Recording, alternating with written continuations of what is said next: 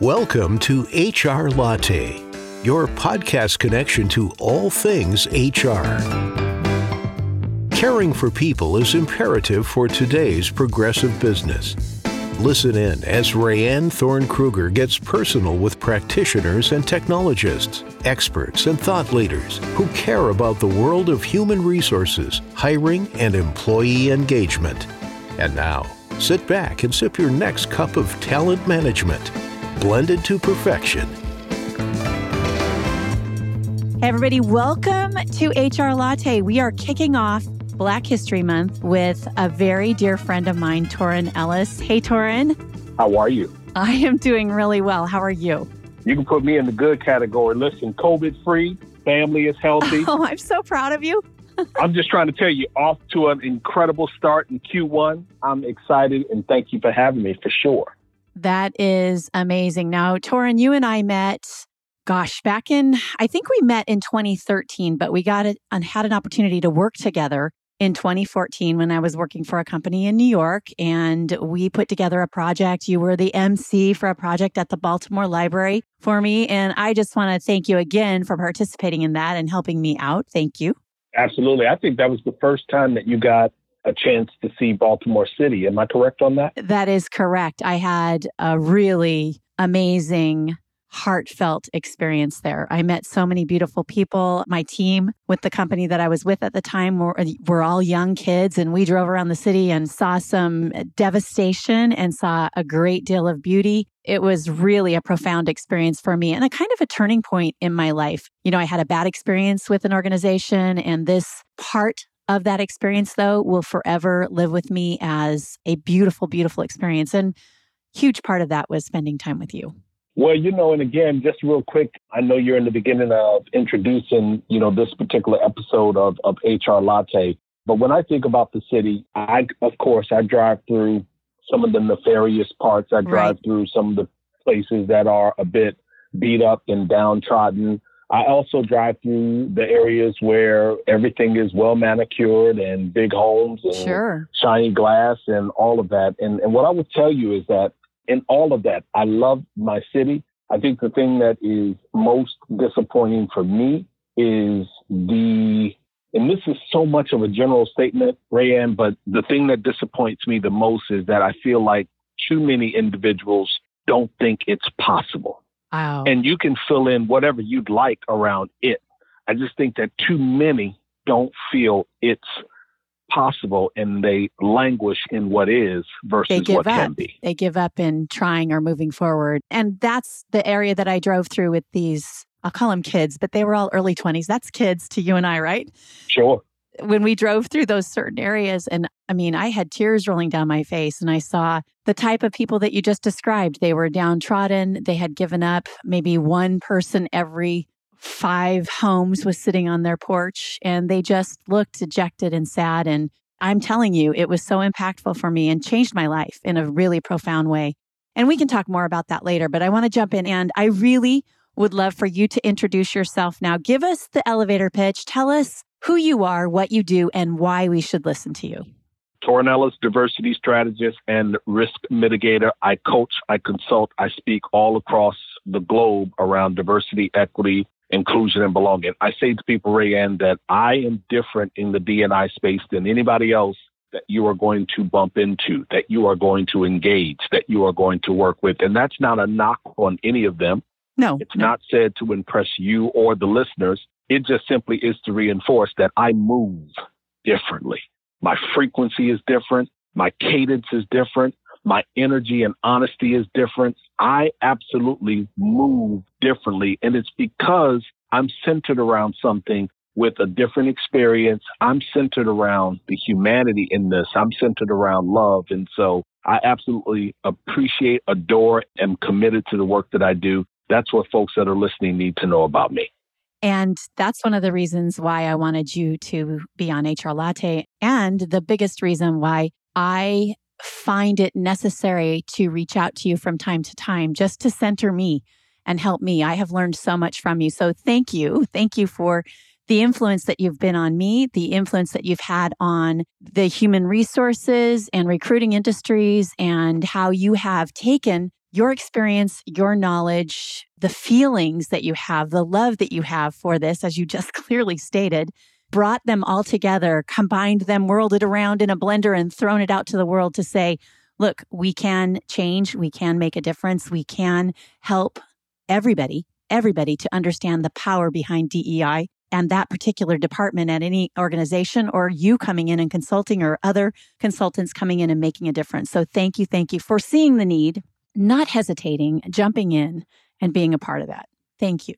Yeah, and you're welcome. And it's not just the department, but DEIB, period. I want diversity, equity, inclusion, and belonging to be felt across the entire franchise. Not just work. I want every, that's right, not just one department. I want every single person in an organization, no matter what business unit you are in, no matter what department or team you are aligned with. I want you, no matter what industry you are in, geography, I want everybody to feel the impact and the beauty of diversity and inclusion. So that's how I approach the work, trying to get as many in this equation on this journey as possible.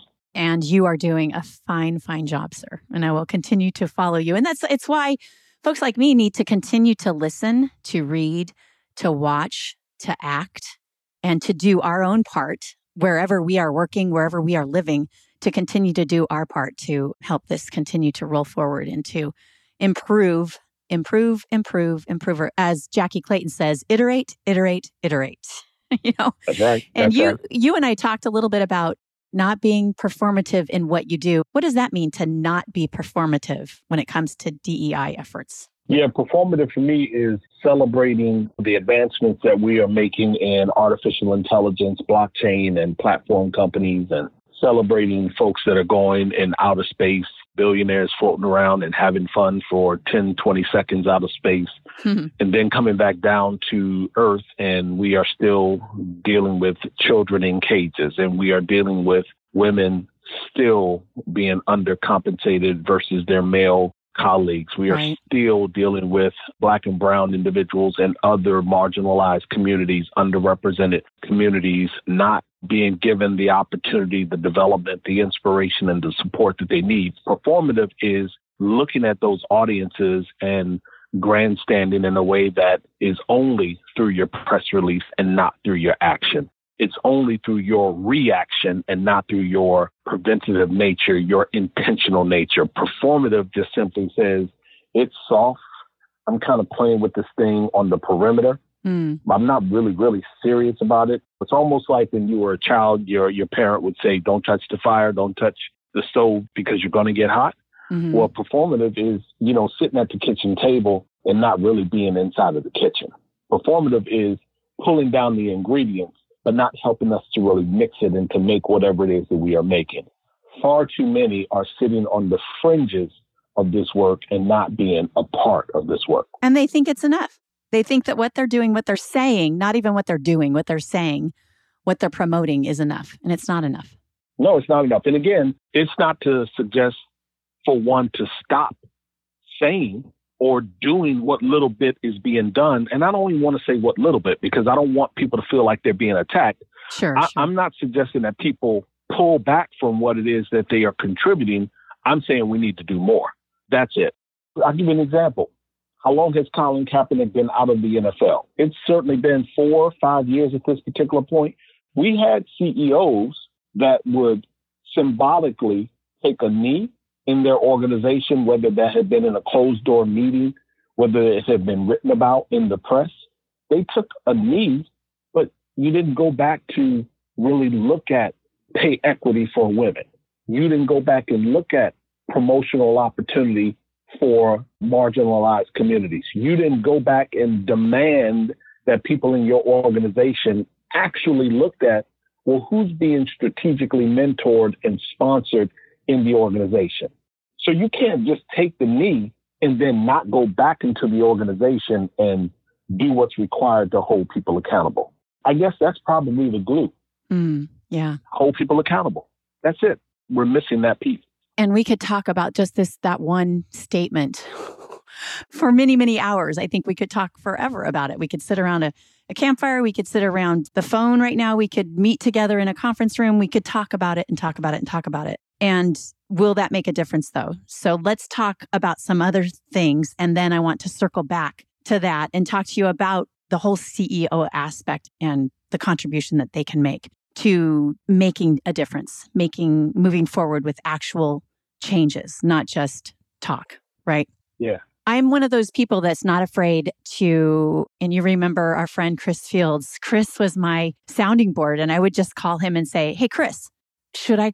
I mean, is it okay to say African American anymore? Is it okay to, should I call you black? Should we say people of color? What's the right thing to say? You know, and he always set me straight and, and would say, Rand, you need to ask the individual, talk to the individual that you're talking to and ask them about that. Find out what they are comfortable with. And if you care about them at all, then you will listen to their response and you will remember it. So for future conversations, future interactions, you're actually meeting them where they need to be met. In doing a little research for Black History Month, I visited the government website, uh, type in Black History Month, and it takes you to African American History Month. So has that changed? Because I don't remember it being called that. And what is the right thing to call it? What should we call it? Because I'm continuing to say Black History Month because that seems to be what everybody else is calling February. So what are your thoughts about that? Awesome. So first and foremost, rest in peace to Chris Fields. I can give you a personal story on him. I will say that he is a person who believed in me and his belief in me, you know, showed him returns over and over and over again. And I'm glad that we were able to establish and then build a very close relationship. So rest in peace, Miss Chris Fields. He's Second thing that man. I would say is to the question, I agree.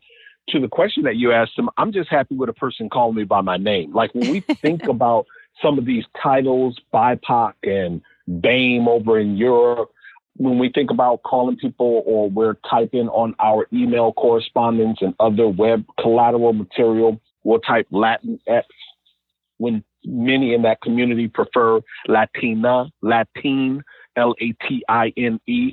I want to try to stay away from parsing how we refer to people. First and foremost, let me just call you by your name. Let's start there. And then as it relates to Black History Month, African American History Month, I'm not concerned with what we call it, Rayanne. I'm more concerned with after the month is over, are you exhibiting the type of commitment, zest, zeal, concern, genuineness, authenticity? Are you exhibiting that for me and for others like me throughout the year? Or are you simply showing this deference, this interest at a particular time through the year? And whether it be Black History Month, which I know we are talking about, or International Women's Day or Women's Month or Pride Month in June or National Disability Employee Awareness Month in October, and I can go on. I want you to be concerned about humanity all the time. That's what I'm focused on. So the government, listen, they operate differently. If they want to call it African American History Month, God bless them. Let them do that. Most people that I know call it Black History Month. There are others that may refer to it in other ways connected to the diaspora, but I'm just happy that we're celebrating it. Even more happy if we can be committed to it year round. Agreed. Agreed. Thank you for reviewing that. I just try to be open with me so that I am continually learning. I think sometimes many people, and I'm not going to call out a race or a type of person, many people will just sit back and say, well, I'm not that. And I know all I need to know. And I'm continually trying to stuff my brain, my old brain, with information so that I can take care of those around me and those that I love and help them. Absolutely. I think you and I come at it with the same purpose, with very intentional love and guidance and a want to help and improve, consistently improve. And and really, let's get to the heart of what it is. It's progress. We can't progress if we stop listening or we think we know everything we need to know as my man, Mr. Derek Zeller would say, another one that I would say, rest in peace to. Yes. Derek Zeller would say, true story. True story. Absolutely. Hashtag true story. so I have a, another quick question for you. What do you think is missing? Torin, what do you think is missing in today's conversation? There's a lot of conversations. I mean, I scroll through my LinkedIn, through Facebook, through Twitter. A lot of conversations are happening around DEI. But what's missing in today's conversations about changes that need to happen to businesses, to government, to professionals to individuals. What do you think's missing? There's two ways that I would respond to that. Let me take the easiest way first. The easiest thing that I think is missing is that incompetent individuals are leading too many of these conversations. Mm. They don't have the experience, whether it be from actually in corporate America and combining it with real life. They haven't been a student, as you just mentioned a moment ago, enough of a student, you know, pouring through blog posts and white papers and academic research and what others have done. I think it's too many incompetent people leading some of these conversations, being placed in these leadership roles or programmatic roles. And in the end, that incompetency is doing more harm than doing good because they're not able to marshal the resources. They're not able to wield the type of influence and power or cachet necessary to make things move, to get things shaken. And so folks continue to be disappointed. So I think the incompetency is something that you asked what's missing. So I gave you something that's present that actually I gave you something present that should be missing. Right. That's the way that's one way to look at it. But what's missing? We don't have leadership enough making a declarative statement, being willing to allocate or reallocate resources, and the most important piece, hold folks accountable. We don't have those three things. We have leaders that may do a press release, but again, they're not moving money to support DNI efforts. They're not building internal teams to support DEIB efforts, or they're giving a little bit of money to ERGs, but they're not holding hiring managers accountable. They're not holding the recruitment marketing team accountable for developing collateral material, social posts that speak to the company's current culture and journey and where they've gone and grown. So those three pieces are missing.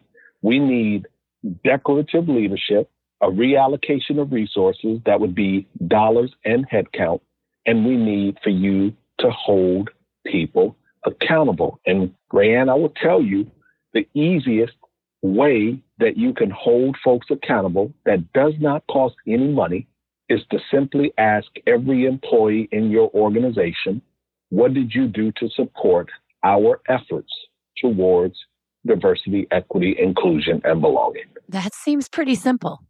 If I'm a leader and I've made this declarative statement, Sure. whether it be only internal or perhaps if it's external facing, if I'm a leader and I've placed my flag in the ground, and now I go across the franchise and ask every, I don't care if it's a hundred, a thousand, ten thousand, hundred and twenty-five thousand, every single person on their performance evaluation, what did you do to support our effort around D&I? Hey, listen, I can say nothing. Most people will say nothing. They might, but you can bet if I care anything about my organization, my role, my presence, if I care anything about that, I'm going to take a moment and say to myself, I don't know if I want to answer nothing again next year. Right. So let me see if I can turn it up a little bit.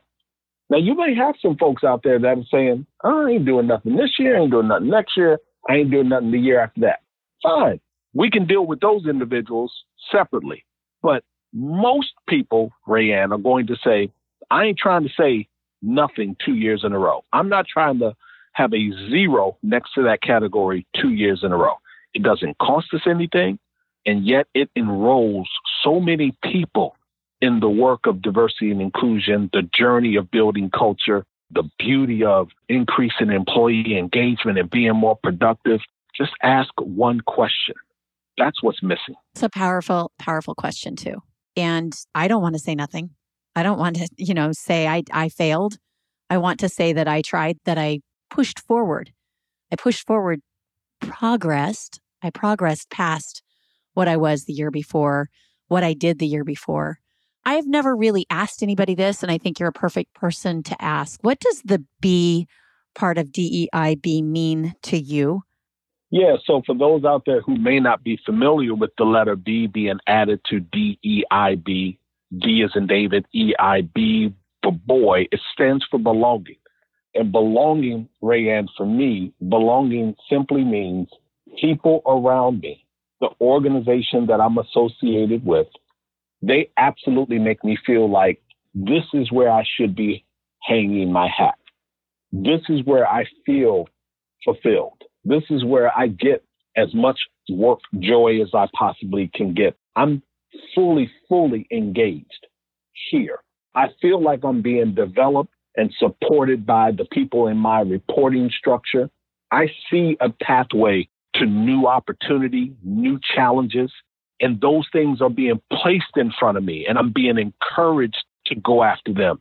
That's what belonging looks like. Belonging is in some way, and I know it sounds a bit Pollyannish, but belonging in some way is, man, I sure don't want this party to end. Oh, mm. wow, the week is over already. Man, I enjoy being. That's what belonging feels like to me. Belonging is an incredible relationship. No, I can't necessarily call it family. Some folks say it's work is work, family is family. Make sure you separate the two. I get it. I'm cool with that. But I have some sense of this is a really, really good place. Inclusion is I'm there. I'm there, but God knows I ain't really like feeling it. I'm not really relating with other people. They don't necessarily relate to me. I'm not being told about certain things. Inclusion is just, it's a presence, but it's not that feeling of like, this right here is like, this is good. That's what belonging is for me. When you think about the those acronym, you know, that acronym in particular, those initials, D E I B, is there an initial missing? Is there something else that should be added to DEIB? Uh, by the time you drop this recording, it might be there. Okay. Yeah. because let me tell you something. It was DNI for the longest. Right. And then right. the first time that I heard IND was back in 2014. And it was something that I was hearing from some of my contacts, connections in Europe. I actually had not heard IND from a US based person. It was someone from Europe mm. that challenged me with the IND piece. It may have already been here. I just hadn't run into it. I don't really get into the semantics of the letter. I'm not trying to be one of these management consulting gurus who's changing something just for the sake of changing it because I want my name to trend. I want to be considered the father of this particular thing. That's not where I am. So I'm sure if you hit another or enough audiences and communities, mm-hmm. they may feel like there's something missing. Quite frankly, I don't even know the history or the origin of the B. I don't even know who added that. But I also don't know who and or the origin of after the Q, the IA plus, and right, there's actually right, a couple right. of other letters there. You know what I'm saying? So I don't even know the origin of how those were added or who added them. I just know that we say them now. And so I don't know. There may be something missing, but for now, to me, diversity, equity, inclusion, and belonging sounds pretty good. I love it. So we are having a completely organic, unrehearsed conversation. I sent you some areas that I want to cover, some bullet points, but I know you didn't look at them. And so, so I think that individuals that are listening right now are going to understand why I asked this next question. Okay. From the moment I met you and from our very first conversation, and I think it was over Skype, our very first conversation, you have come across as just incredibly poised, professional, one of the most honest and open individuals that I've ever met, that I've ever known. I felt an instant attraction to you. And by that, I mean, we are drawn to certain people. We decide that they are going to be in our lives, in our work, but also outside of our works. We want them to be our friends. We want them to be in our circle. And one of the things that happened for me is I felt that instant attraction to you as a, a powerful professional individual that I could learn from. Right. And I want to know how, when you are confronted with things that happen today, in 2022, things that happen to continue to happen today. How do you, Torin, maintain that professionalism, that poise, that powerful image of yourself? How do you maintain that without getting angry, without getting pissed off that at some of the crap that is still happening? What is your secret? How do you do it? Oh, oh because I'm honest about it. There were um, earlier in the month, I did a presentation for a private client. Uh, don't know exactly how many people were on the broadcast, but it was a corporate wide event. And I woke up and, you know, did my presentation. And somewhere in the presentation, I shared with them what I had to cycle through that morning to get my frequency back because I was extremely disappointed with our political system. In that instance, I talked about, you know, I made reference. I pointed to that disappointment. I called it what it was, let them know that it was it was, but I also associated and connected it to culture because we look at culture as the sanitized thing that happened and is formed only in our organization at the break room, in the corporate corridor, while we're standing around the water fountain, in our meetings at the big table in the glass room. No, corporate culture is never formed there. Corporate culture is formed at our home, in our condition, in our circumstances. I needed the leadership team and every other person that was listening to understand I was pissed off this morning. Yeah. Or that particular morning. And I had to settle so that I could bring something positive to this conversation and not be influenced, impacted by my anger. So how do I do that? I don't hold it. I let that let out and I let, let it, out. out. That's right. I let it out in a variety of ways. I'll let it out on social media. I'll let it out perhaps in a conversation that I may have with some of my friends on Clubhouse. I may let it out through our podcast with Julie that I do with Julie Sowash, Crazy and the Kings. We talk about these stories from week to week to week. Right. Uh, I may let it out in a video that I may drop on one of the social platforms. I let it out. I don't really hold it. I speak to it. And I think that that it's critical. It's vital because Rayanne, I will tell you, there have been so many things that have pissed me off, hmm. frustrated me to no end, disappointed me beyond being disappointed made me feel like a bit of a failure, an imposter, ask, why am I doing this? There have been a number of things that have almost made me throw in the towel around DNI. I can't begin to tell you, you know, the cycle of emotion and what this journey has taken from me. Yeah. But I also understand and feel like I'm doing what I'm supposed to be doing. So the only thing that I can tell you is I let it out.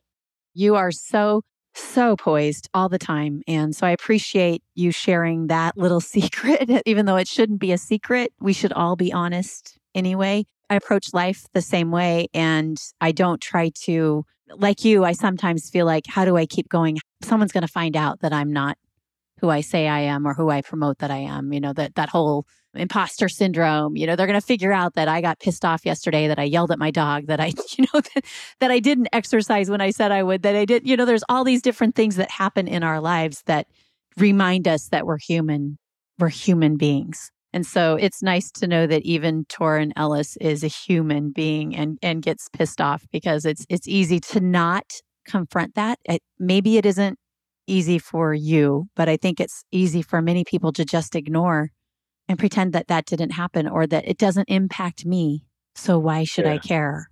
Right. Absolutely. And I think all of us are guilty of that, Ray. Honestly, I'll give you an example.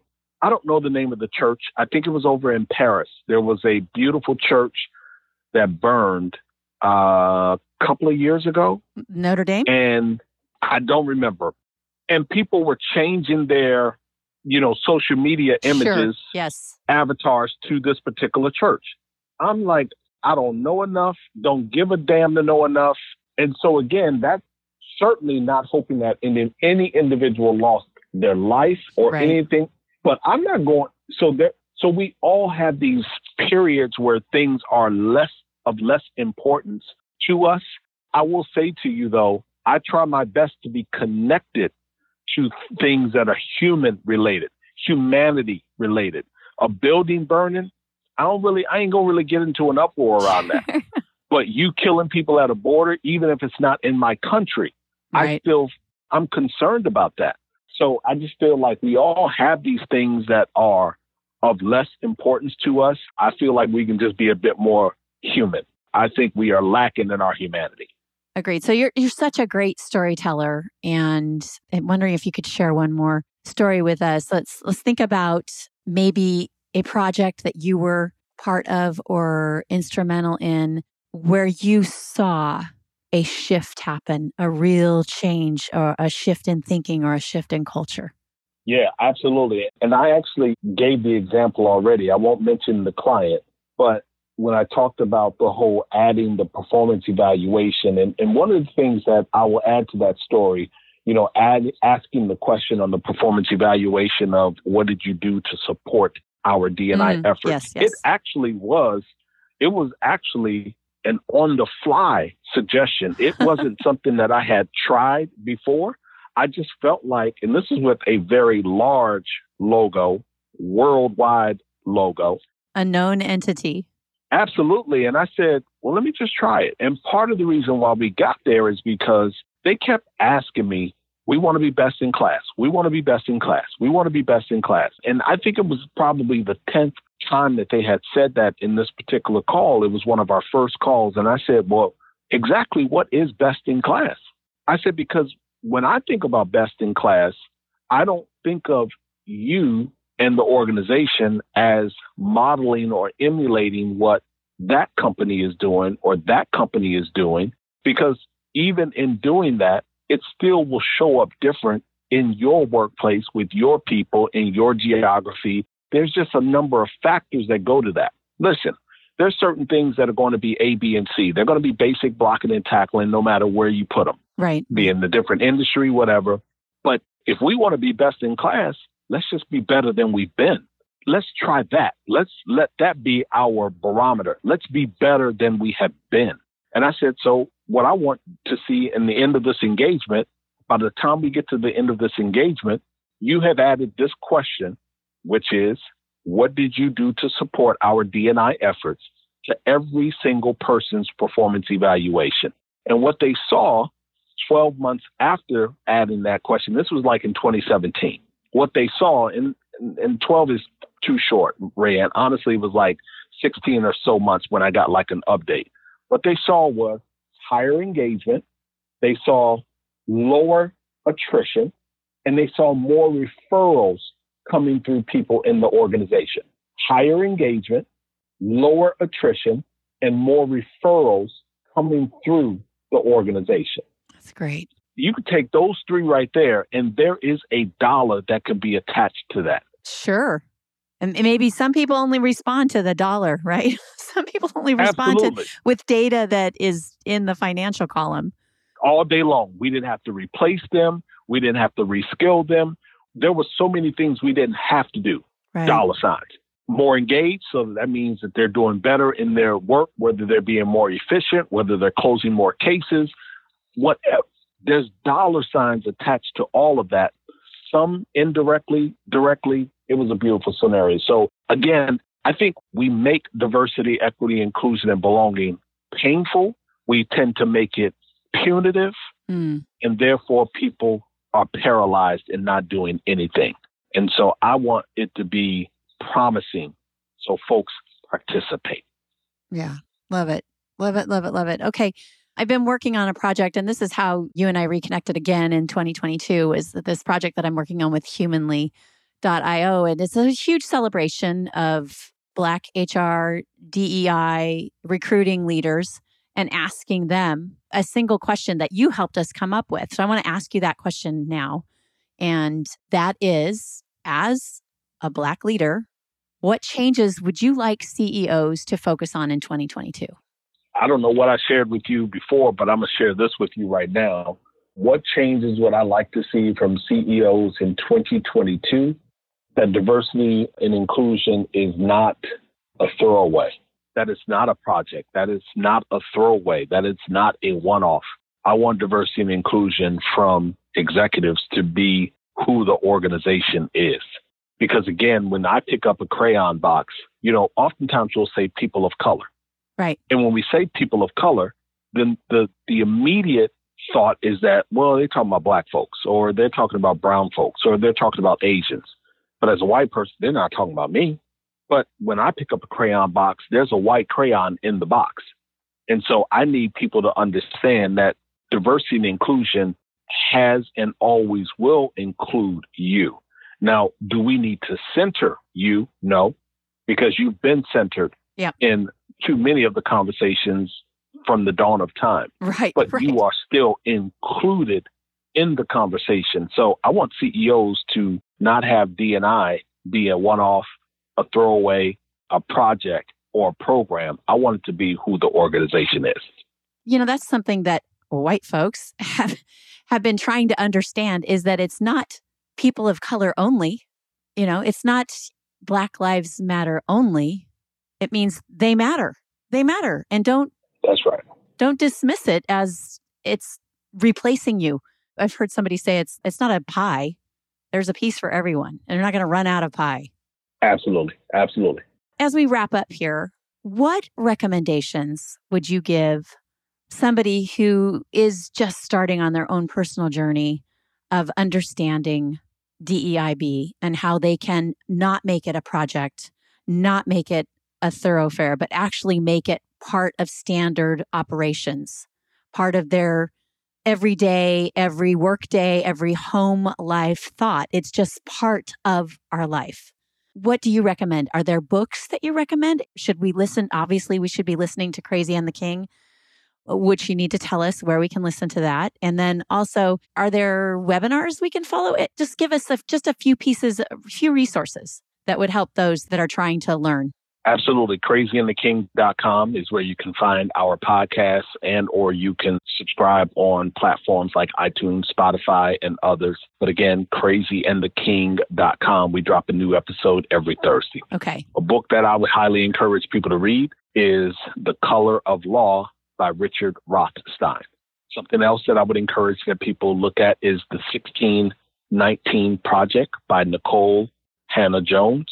And then what I would say to people is in that vein of curiosity, because that's really what the reading and the listening and the suggestions, that's really around supporting curiosity. I'm telling people, be curious. Yep. Go in places where you have not historically, traditionally gone. Don't continue to serve yourself the same listening and viewing and research and reading diet. Try different mediums, different periodicals, different platforms, different personalities. Try different. Be curious. But in that curiosity, you have to allow progress is about allowing those that are suffering to speak their truth. And so you may not like what it is that you are reading. You may not feel like your family had anything to do with this or that. You may not like the fact that the organization is focusing or intensifying their effort around recruiting a certain audience or demographic. You may not like that, but progress is about allowing people that are suffering to speak their truth. You got to trust that I'm not being flamboyant, I'm not being verbose and hyperbolic, that I'm actually telling you the truth when I say I've been passed over for promotion after promotion after promotion you have to trust that I am not embellishing the fact that I really am not making what my colleagues are making, and yet I'm equally as qualified, equally as proficient, equally as productive. You have to allow people that are suffering and living what it is to be able to speak their truth without you getting in your emotion. So I want people to be curious and not be fragile. Be curious and not be fragile. What a beautiful sentiment to wrap this episode up with. And I can't thank you enough. And I will say one more thing, Torin, because of the losses that we've all experienced over the last two years, you know, and, and we spoke about two of them, Christopher Fields and Derek Zeller. I don't want us ever to become complacent. You know, every day we get caught up in the everyday where we are not allowed or we forget to touch base and we forget to just send a word out and say, Hey, I love you. Thank you for being in my life. So this is me this month saying that to you. Thank you, Torin. I love you. Thank you for being a part of my life. Thank you for educating me consistently on what I can do better and how I can continue to progress myself. And so I really appreciate your thoughts, your knowledge, the knowledge bombs that you drop on a consistent basis. Thank you. And thank you for allowing me to be just a tip of one of the spears. You know, when we when we look at that learning that is taking place, it's almost like you know, you, Rayanne, are pulling out the arrow and you are shooting at the target of interest. And I get to be the tip of one of those arrows. And so I appreciate and love you for allowing me to be here. So thank you, thank you, thank you. Thank you, sir. Thanks for joining me on HR Latte. We will continue the conversation and we'll see you next time. Thanks for listening to this episode of HR Latte. This podcast is brought to you by Never Enough Media and is produced by host Rayanne Thorn Kruger. Our editor is Igor Kuzmanovsky, and Dick Delecky as our announcer, with featured music Grab a Coffee and Go by Tiny Music. Special thanks to those who have made HR Latte possible over the years with their ideas, support, and feedback.